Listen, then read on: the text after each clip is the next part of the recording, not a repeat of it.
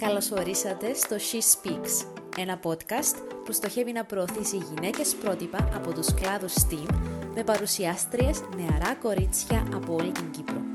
Το She Speaks είναι μια πρωτοβουλία του Girls in STEAM Academy σε συνδιοργάνωση με το Youth Maker Space Λάρνακα και τον Οργανισμό Νεολαίας Κύπρου.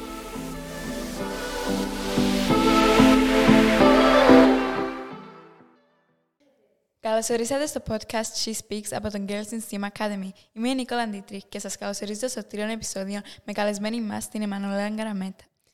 Ε, καλώς ήρθατε, Εμμανουέλα. Καλώς σας βρήκα. Ε, για να σας γνωρίσουμε λίγο, θέλετε να μας πείτε με τι ασχολείστε ή τι δουλεύετε; Είμαι βιολόγος, έχω σπουδάσει βιολογία. Ε, τελείωσα το διδακτορικό μου που είχε ως στόχο να διερευνήσουμε την φυσιολογία από κάποια ερπετά και το πώς εξελίσσονται στο χώρο και στο χρόνο. Ε, και τώρα είμαι στη φάση των μεταδιδακτορικών, post-doc τα λεγόμενα. Ωραία. Ε, από ό,τι διάβασα στη βιογραφία σας, λέγεται ότι στην αρχή συχαινόσασταν το μάθημα της βιολογίας. Πώς ε, τυχε μετά να το σπουδάσετε και να κάνετε. Λοιπόν, εγώ ήμουν από τα παιδιά που ήθελαν, μεγάλωσα βλέποντας ντοκιμαντέρ και ήθελα να κάνω αυτά που βλέπω στο ντοκιμαντέρ.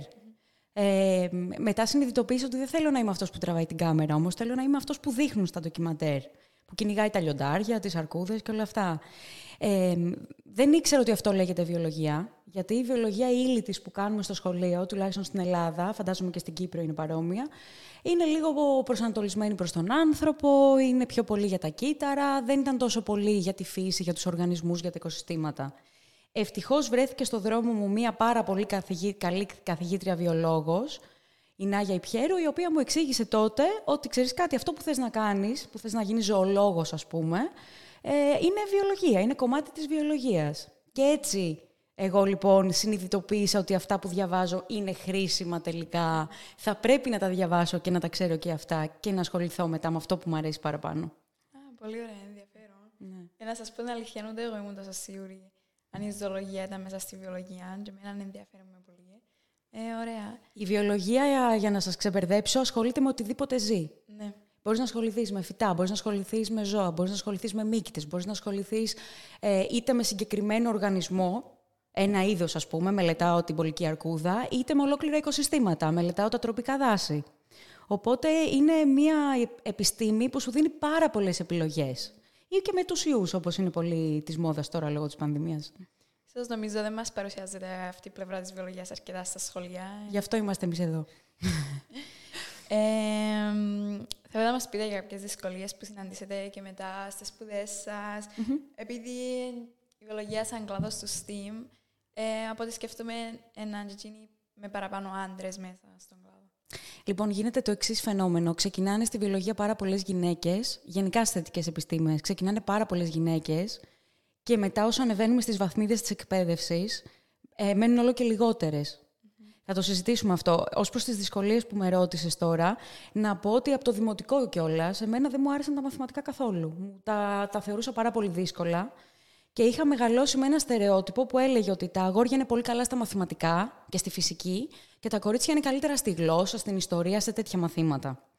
Ευτυχώς πάλι βρέθηκε στο δρόμο μου ένας καθηγητής, γιατί είναι πολύ σημαντικός τελικά ο ρόλος των καθηγητών και στο δημοτικό και στο γυμνάσιο και στο λύκειο.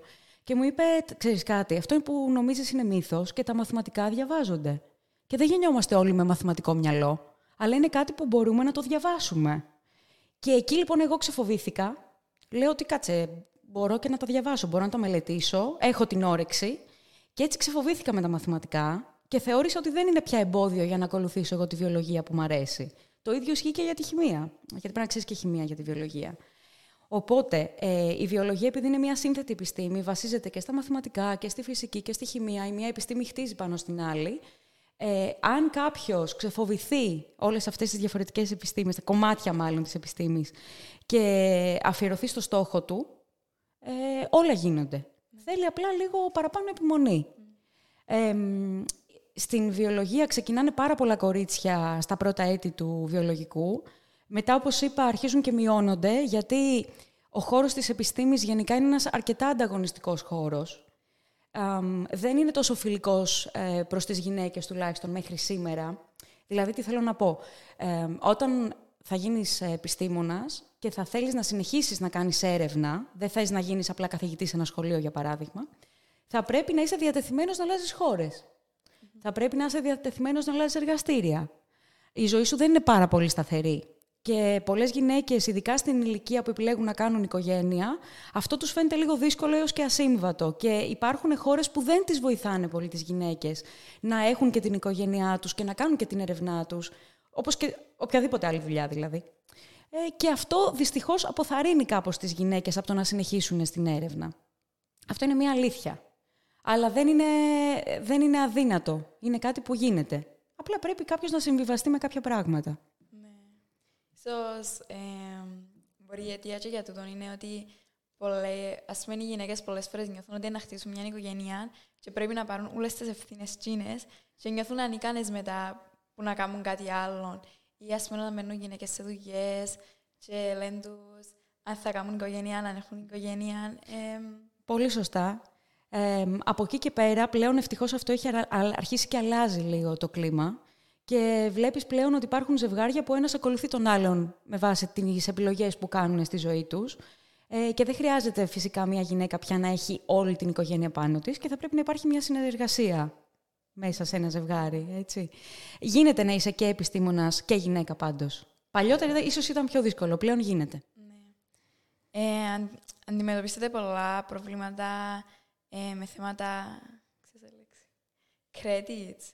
Δηλαδή, ας πούμε, πολλές φορές γυναίκες επιστήμονες, από ό,τι ξαναδιάβασα εγώ, ε, κάνουν μια έρευνα, διερευνούν κάτι και στο τέλος όμως η έρευνα πάει κάτω από έναν όνομα ενός άντρα. Λοιπόν, αυτό θεωρώ ότι δεν έχει να κάνει τόσο πολύ με το φίλο, έχει να κάνει με το εργαστήριο στο οποίο θα βρεθείς, με τους συναδέλφους σου. Δηλαδή, το αν κάποιος θα θέλει να πάρει πάνω του τα εύσημα για μια δουλειά που έχεις κάνει εσύ, μπορεί να το κάνει και μια γυναίκα η οποία είναι πάνω από σένα στην ιεραρχία. Ε, οπότε θεωρώ ότι έχει να κάνει πολύ με το άτομο. Αυτά τα πράγματα όμως ε, συνήθως ξεκαθαρίζονται από την αρχή. Όταν εγώ λοιπόν θα πάω να κάνω ένα πείραμα για το διδακτορικό μου, φυσικά και μέσα στην εργασία που θα βγει θα έχω όλους μου τους συναδέλφους και τον ε, καθηγητή που είναι υπεύθυνος για αυτή τη δουλειά. Ε, είναι όλα θέμα συνεννόησης και φυσικά υπάρχει και ένα ένας κώδικας διοντολογίας που ακολουθούμε. Ε, στις περιπτώσεις που αυτό δεν συμβαίνει, είναι πρόβλημα, αλλά νομίζω ότι έχει να κάνει πιο πολύ με τον, με τον άνθρωπο. Δεν θα το ναι. πήγαινα τόσο πολύ. Εγώ είμαι τυχερή. Δεν έχω νιώσει κάτι τέτοιο. Ε, σε κανένα δυο περιπτώσεις που θεώρησα ότι, ξέρεις κάτι, ναι, δεν...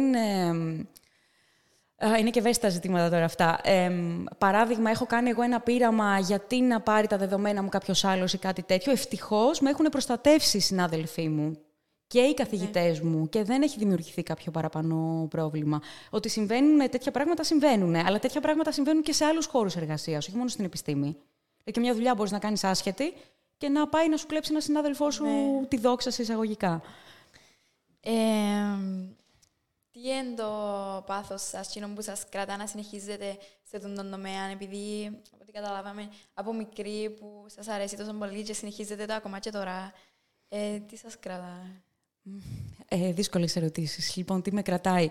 Θα σου πω ότι το πάθος αρχικά δεν είναι κάτι το οποίο το έχουμε μόνιμα, έτσι. Δηλαδή, όπως και όταν είσαι μαθητής, κάποια στιγμή λες πω, πω τώρα τι κάνω, δεν μπορώ άλλο, δεν αντέχω χάνεις την ελπίδα σου, θεωρείς ότι όλα είναι μάταια κτλ. Το ίδιο συμβαίνει και σε εμάς. Οπότε, το πάθος είναι κάτι που έρχεται και φεύγει. Ε, εμένα, για παράδειγμα, με γεμίζει έμπνευση. Αυτό που κάνουμε αυτή τη στιγμή, μου αρέσει πάρα πολύ. Μ' αρέσει να βλέπω νέους ανθρώπους που θέλουν να ασχοληθούν με αυτό και αν μπορώ εγώ να τους βοηθήσω με κάποιο τρόπο να το κάνω. Μου δίνει τεράστια ικανοποίηση. Ε, Επίσης, η ικανοποίηση είναι όταν κάνεις ένα πείραμα για το οποίο έχεις σκοπιάσει πάρα πολύ. Ξέρω εγώ, κυνηγάς τη σαύρα έξω στις πέτρες ή είσαι στο εργαστήριο και βάζεις PCR για τη σαύρα. Ε, πέντε μήνες και τελικά όλο αυτό το πράγμα το φτιάχνεις σε μορφή εργασίας, το δημοσιεύεις και βλέπεις ότι ενδιαφέρει και άλλους ανθρώπους, ότι έχεις προσφέρει κάτι σε αυτό που λέμε γνώση συλλογική πλέον. Εκεί νιώθεις μια ικανοποίηση ότι αυτό που κάνω έχει ένα νόημα. Ε, προσωπικά, το, το δικό μου ενδιαφέρον θα ήταν... Μάλλον, αυτό που με γεμίζει ικανοποίηση είναι ότι η δουλειά μου δεν είναι μία δουλειά βαρετή καθόλου. Δεν είναι μία δουλειά που κάνεις το ίδιο πράγμα εσαΐτ, για, για πάντα δηλαδή βάζω σφραγίδες έντυπα. Δεν είναι κάτι τέτοιο. Ε, έχει πολλές προκλήσεις. Το αντικείμενό μου, ας πούμε, απαιτεί να είσαι καλός και έξω, όταν βγαίνεις στη φύση, να κάνεις δειγματοληψία σωστά. Δειγματοληψία εννοούμε να μαζεύεις ζώα. Ε, το πώς να στήσεις ένα πείραμα. Το τι ιδέες ερευνητικές θα θέλεις να, να, να φτιάξεις για να απαντήσεις. Έτσι. Το διάβασμα που απαιτεί.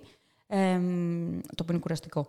Γιατί φαντάσου, διαβάζουμε για πάντα. Ε, αυτά είναι, αυτά είναι, αυτές είναι προκλήσεις που είναι μεν δύσκολες, αλλά απ' την άλλη σε κρατάνε σε μια εγρήγορση. Δεν βαριέσαι. Δεν κάνεις μια δουλειά γραφείου, ναι. όπως τα πω εγώ, που δεν θα μπορούσα να την κάνω με τίποτα. Πρέπει να είμαι και στο εργαστήριο, πρέπει να είμαι και στη φύση.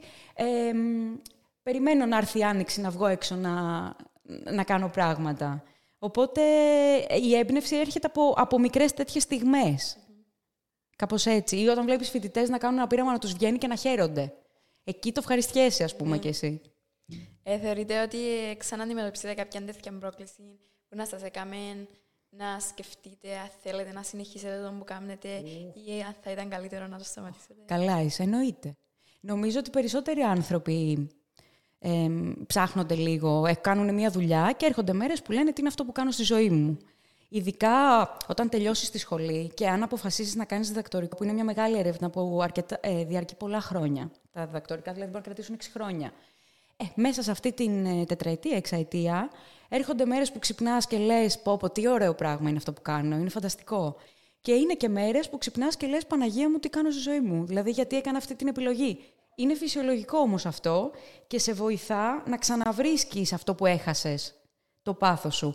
Δυσκολίες που αντιμετωπίζουμε οι επιστήμονες είναι πολλές φορές δεν έχεις χρηματοδότηση. Πρέπει να βρεις λεφτά για να κάνεις πειράματα.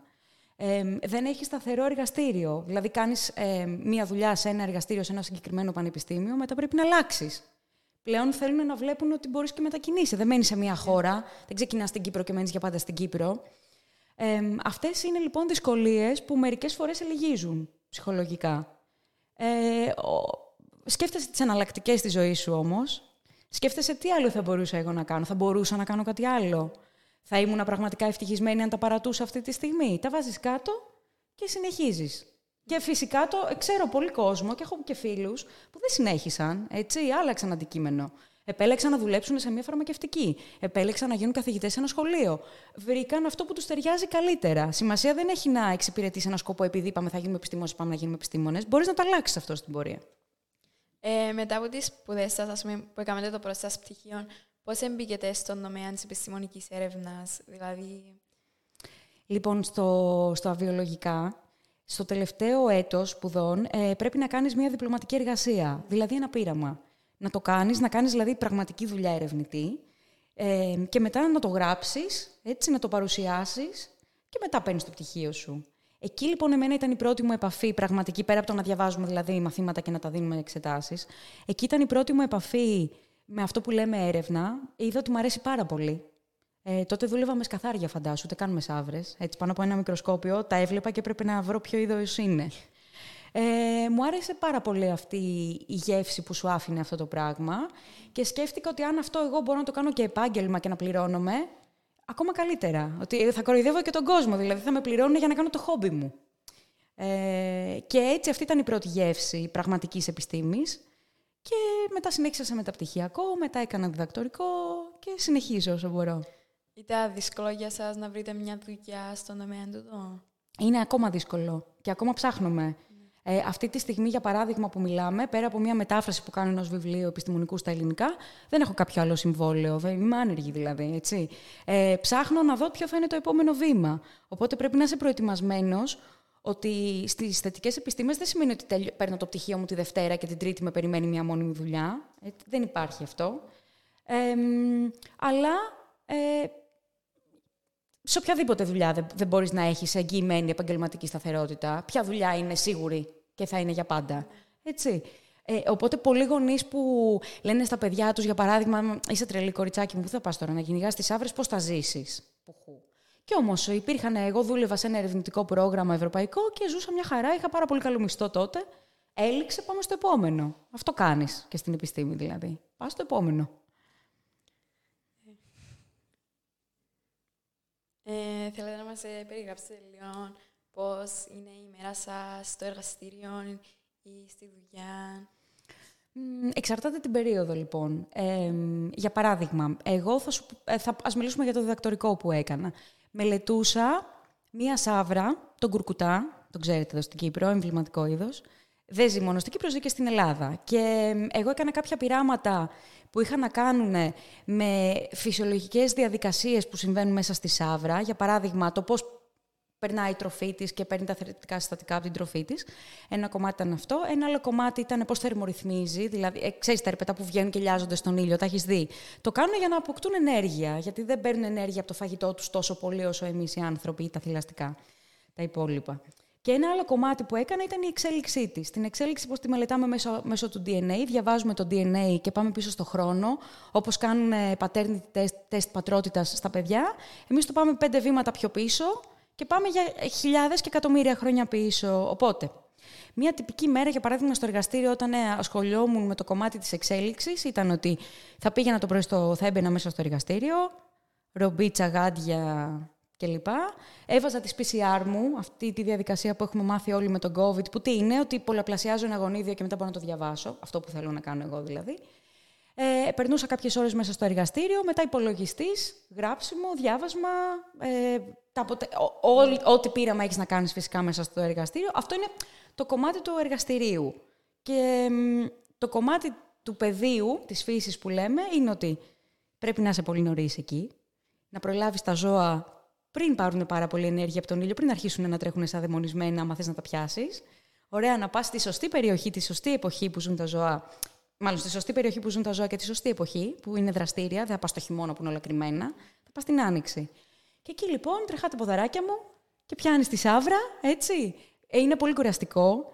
Ε, μετά τα μαζεύεις τα ζώα, τα πας στο εργαστήριο αν θες να κάνεις εκεί πειράματα ή ε, επιτόπου στη φύση μπορεί να θες να μετρήσεις βάρος, μήκος, να πάρεις μετρήσεις κλπ. Και αυτό που λίγο δυσκολεύει τον κόσμο είναι ότι εσύ μπορεί να θεωρήσεις ότι έκανες τη δουλειά στο πεδίο και τελείωσες, ή ότι έκανες τη δουλειά στο εργαστήριο και τελείωσες. Αλλά δυστυχώς στο κομμάτι το δικό μας, όταν πας σπίτι σου, πρέπει πάλι να διαβάσεις. Πρέπει πάλι να ασχοληθείς με πράγματα. Αν θες να είσαι καλός. Είναι δύσκολο, δεν το κάνω πάντα. Προσπαθώ να το κάνω όσο γίνεται. Ε, σίγουρα δεν είναι μια βαρετή μέρα πάντως. Ναι. Ε, αν μπορούσατε να αλλάξετε οτιδήποτε κάτι, ε, ώστε να κάνετε την πορεία του σαν επιστήμονας πιο εύκολη για νεαρά κορίτσια, τι είναι άλλαζα. Πω, πολύ καλή ερώτηση αυτή. Τι θα άλλαζα; Αν μπορούσα θα πήγαινα πίσω στο δημοτικό και στο γυμνάσιο. Ε, και θα, ε, δεν ξέρω πώς ακριβώς γίνεται το μάθημα, αλλά έχω την αίσθηση ότι τα κορίτσια και στην Κύπρο και σε άλλες περιοχές ε, μεγαλώνουν λίγο, όχι καταπιεσμένα ακριβώς, αλλά δεν τα αφήνουμε να εκφραστούν πλήρως, δεν τους δίνουμε πάρα πολλά ερεθίσματα, γι' αυτό και χάρηκα πάρα πολύ με αυτή την πρωτοβουλία που, που συμβαίνει. Ε, θα τους έλεγα, παιδιά μιλήστε, παιδιά ρωτήστε, βγείτε έξω. Θα έκανα στο στα σχολεία, αν μπορούσα, θα έκανα περισσότερα ε, μαθήματα έξω στη φύση, περισσότερες εκδρομές. Και όχι μόνο αυτό, δηλαδή θα έπαιρνα τα παιδιά και θα τα πήγαινα σε άλλους χώρους επαγγελματικούς, να δούνε όλες οι δουλειές, πώς συμβαίνουν στην πράξη, όλα τα επαγγέλματα. Να μην τα κρατάς μέσα σε μια αίθουσα. Αργότερα στις σπουδέ επίσης, ε, αν μπορούσα να αλλάξω κάτι, θα ήθελα περισσότερα, ε, περισσότερες παροχές για τις νέες γυναίκες, έτσι ώστε να μην έχουν το άγχος που θα αφήνω το παιδί μου για να μπω στο εργαστήριο να κάνω ένα πείραμα. Ε, όλα αυτά βέβαια απαιτούν κοινωνική οργάνωση, το κράτος ναι. να δίνει παροχές, αλλά όλα αυτά είναι μια λυσίδα. Ξεκινάνε δηλαδή από το πώς γίνεται το μάθημα στα σχολεία, με το τι ευκαιρίες δίνω αργότερα στο, στον κόσμο. Ε, και χρηματοδότηση. Θα έδινα περισσότερα λεφτά αν γινόταν. Ε, τι, τα νεαρά κορίτσια που ας πούμε ενδιαφέρουν τόσο κλάδος όμως δεν ξέρουν τι κατεύθυνση είναι ακριβώς ή πώς και τι, ε, τι συμβουλές θα τους έδινατε ώστε να μπορούν να, να απεξέλθουν. Ε, λοιπόν, το ευτύχημα είναι ότι σήμερα με το ίντερνετ μπορούμε να ψάξουμε ό,τι θέλουμε. Οπότε, ε, θα μπορούσαν τα νέα κορίτσια που τα ενδιαφέρει ακόμα και να επισκεφτούν τα εργαστήρια της βιολογίας. Το Πανεπιστήμιο Κύπρου είναι ανοιχτό.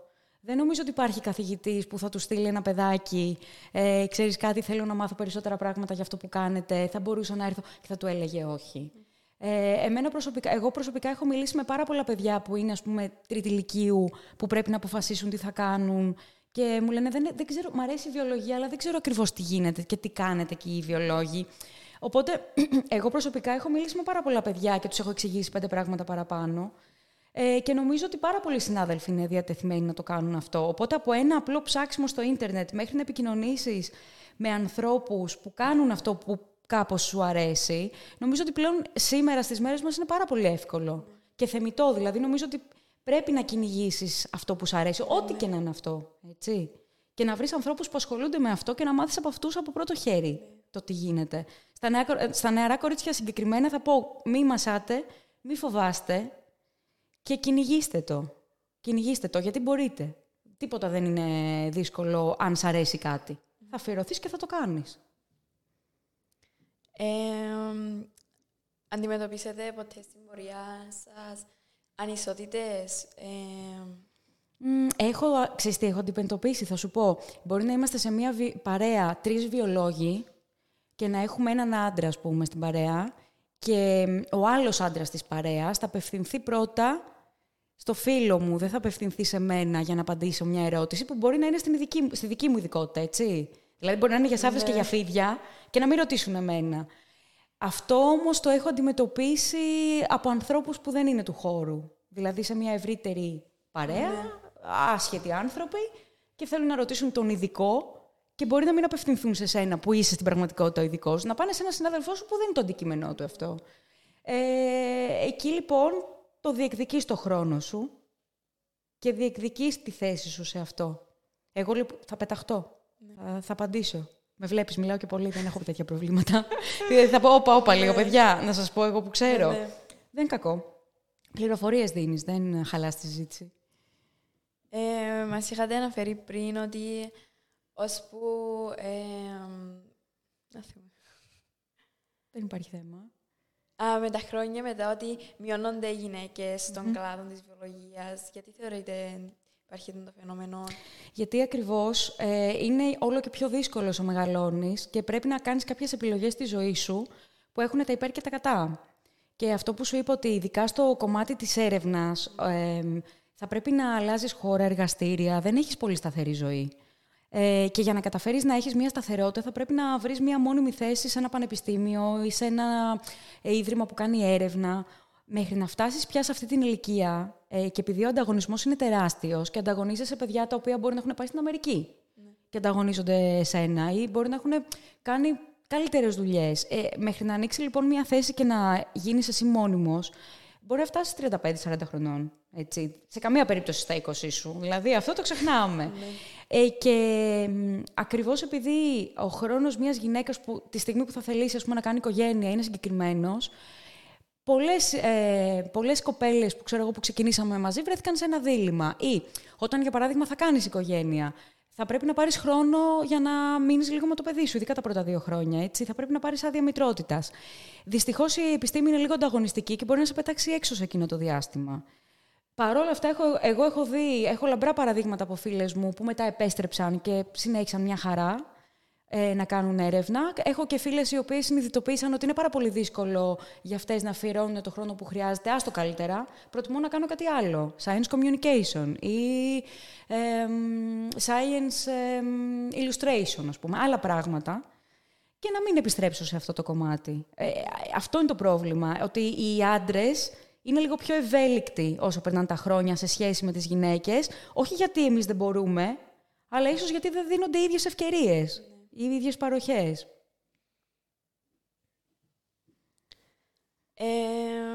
να σε ρωτήσω κι εγώ, μπορώ. Εσύ με τι θες να ασχοληθείς; Ε, να σου πω αλήθεια, δεν ξέρω ακόμα. Εντάξει, είσαι μικρή ακόμα. Πόσο χρονών ναι, είσαι. Ε, 14. Ού, έχεις ακόμα πολύ καιρό. Ναι, ναι. Ε, εντάξει, επιλέξαμε τώρα μαθήματα στο Λυκείο, επιλέξα τον πρακτικό.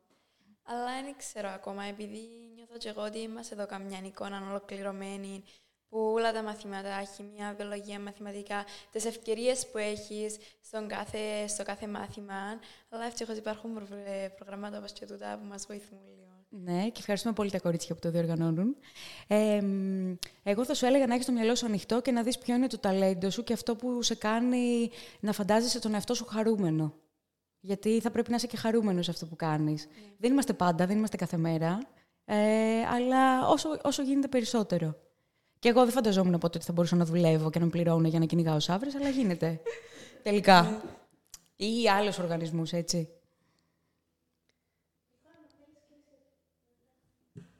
Α, θυκιάσω κλείσμα. Ε, εντάξει, νομίζω κάπου εδώ να ολοκληρώσουμε το επεισόδιο μας για σήμερα. Ε, ευχαριστούμε πολύ, Εμμανουέλα. Εγώ σε ευχαριστώ για τις πολύ ωραίες και δύσκολες ε, ερωτήσεις. Ελπίζω να μην ξέφυγα πάρα πολύ, γιατί... Όχι, όχι. Να τις απάντησα δηλαδή στην πραγματικότητα. Ναι, ναι, ναι. Ε, να ευχαριστήσουμε και τις συνδιοργανωτρίες του podcast μας, τον Οργανισμό Νεολαίας Κύπρου και το Youth Maker Space Λάρνακα για την υποστήριξη και φιλοξενία στον χώρο τους. Μείνετε συντονισμένοι και συντονισμένες για τα επόμενα επεισόδια.